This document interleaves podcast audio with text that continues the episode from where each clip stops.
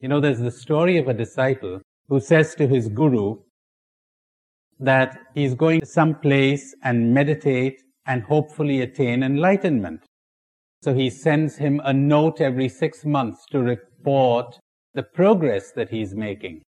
And the first report says, now I understand what it means to lose the self. The guru tore that up and threw it in the basket. Then he gets another report after six months which says, now I have attained to sensitivity to all beings, torn up. Then another report says, now I understand the secret of the one in the many, torn up. And so it goes on for years until finally no reports come in. No more reports. So the guru becomes curious and one day when there's a traveler going by that side, he says to him, why don't you find out what happened to that guy? And he gets a note from the guy saying, what does it matter? And when the guru gets that, he says, he got it.